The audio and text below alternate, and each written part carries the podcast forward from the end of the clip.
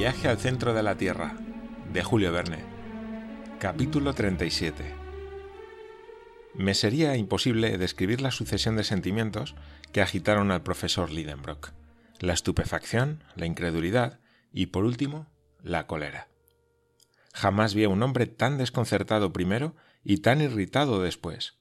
Las fatigas de la travesía, los peligros corridos, había que empezar todo de nuevo. Habíamos retrocedido en lugar de ir hacia adelante.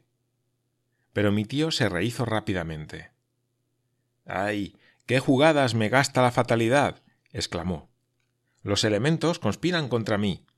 El aire, el fuego y el agua combinan sus esfuerzos para oponerse a mi paso.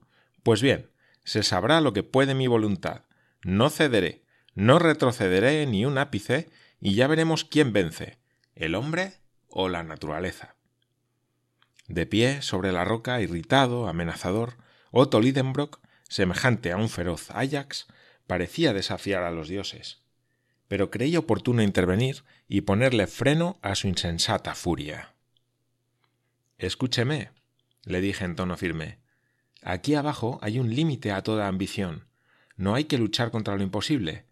Estamos mal equipados para un viaje por mar.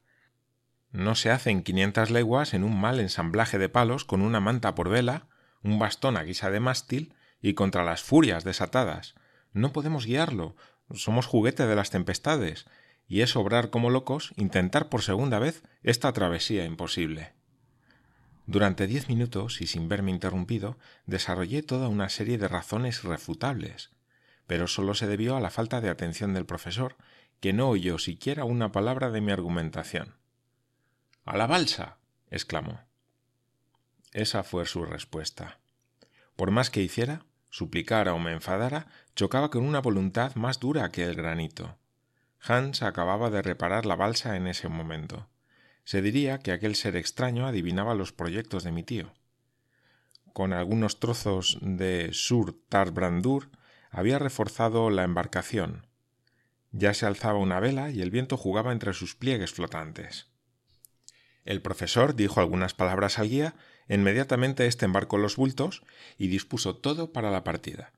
La atmósfera era bastante pura y el viento del noreste soplaba con fuerza.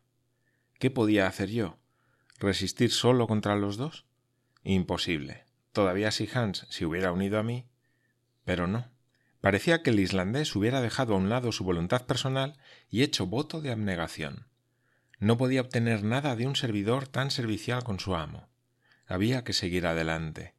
Iba a ocupar mi puesto habitual en la balsa cuando mi tío me detuvo con la mano. Partiremos mañana, dijo. Yo hice el gesto de un hombre resignado a todo. No debo descuidar nada, prosiguió. Y puesto que la fatalidad me ha empujado a esta parte de la costa, no la abandonaré sin haberla reconocido. Se comprenderá esta observación cuando se sepa que no habíamos vuelto a las orillas del norte, sino al lugar mismo de nuestra primera partida. Puerto Grauben debía estar situado más al oeste. A partir de este momento, nada más razonable que examinar con atención los alrededores de nuestro nuevo aterrizaje. Vamos a la aventura, dije. Y dejando a Hans entregado a sus ocupaciones, partimos. El espacio comprendido entre el borde del mar y el pie de los contrafuertes era muy amplio. Se podía caminar una media hora antes de llegar a la pared de rocas. Nuestros pies aplastaban innumerables conchas de todas las formas y tamaños, donde vivieron animales de las primeras épocas. Veía también enormes caparazones cuyo diámetro superaba a menudo los quince pies. Habían pertenecido a esos gigantescos gliptodontes del período Plioceno, del que la tortuga moderna no es más que una pequeña reducción. Además, el suelo estaba sembrado de una gran cantidad de desechos pétreos, especies de guijarros redondeados por el oleaje y dispuestos en líneas sucesivas. Me vi llevado a hacer la siguiente observación, que antaño el mar debió ocupar aquel espacio. Las olas habían dejado huellas evidentes de su paso sobre las peñas esparcidas y ahora fuera de su alcance.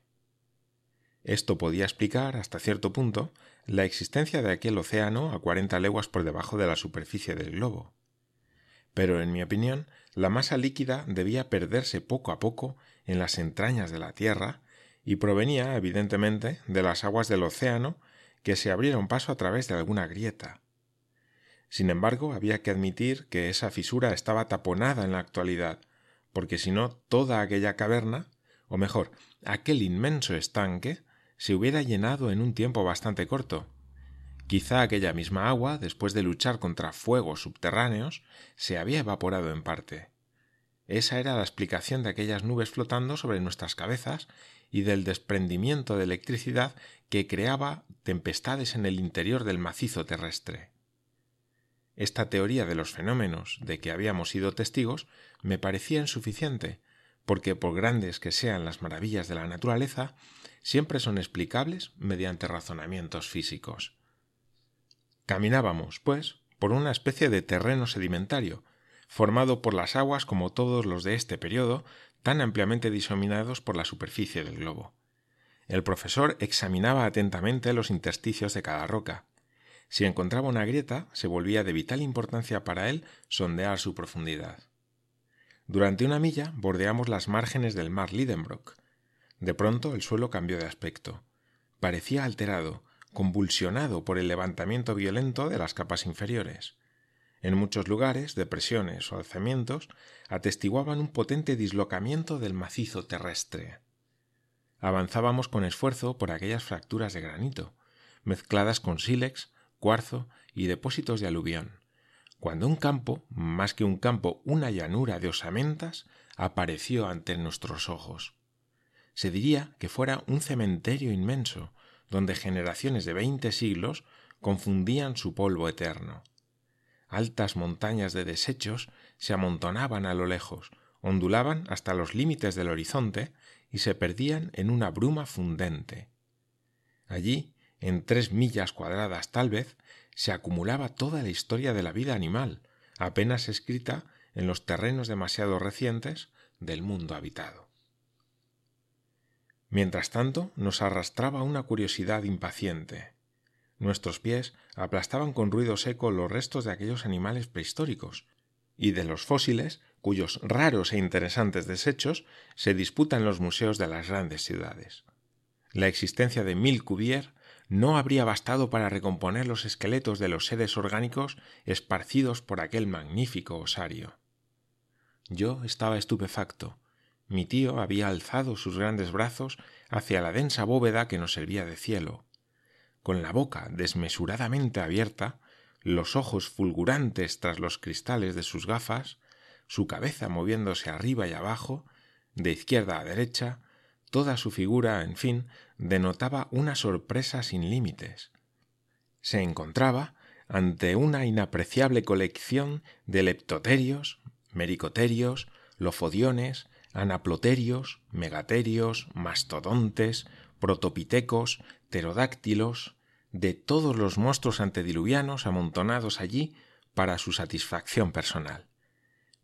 Piénsese en un bibliómano apasionado, transportado de golpe a la famosa biblioteca de Alejandría, quemada por Omar, y que un milagro hubiera hecho renacer de sus cenizas.